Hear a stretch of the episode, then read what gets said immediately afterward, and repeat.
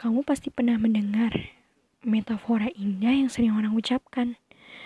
Laba-laba tidak memiliki sayap yang indah seperti kupu-kupu. Tapi, apakah kupu-kupu bisa merangkai jari yang indah seperti laba-laba?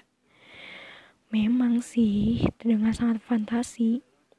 Awalnya saya pun meremehkan mantra itu. Tapi, coba bayangkan lagi deh, metafora itu diterapkan di kehidupan kita. Benar juga, setiap orang itu punya keindahannya masing-masing, punya keunikannya masing-masing, punya kelebihan dan bakatnya masing-masing.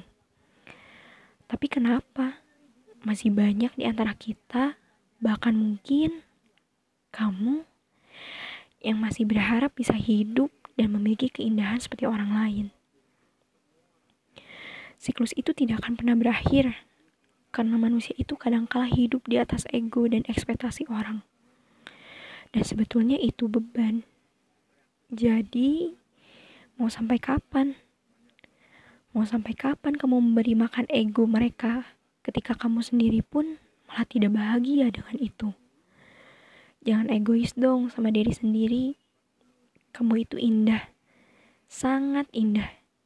Kalau kamu mau, kalau kamu mau, mencari dan menerima keindahanmu tanpa harus menjadi orang lain. Lihat saja pelangi, indah bukan? Meski warnanya berbeda-beda. Begitupun dengan manusia.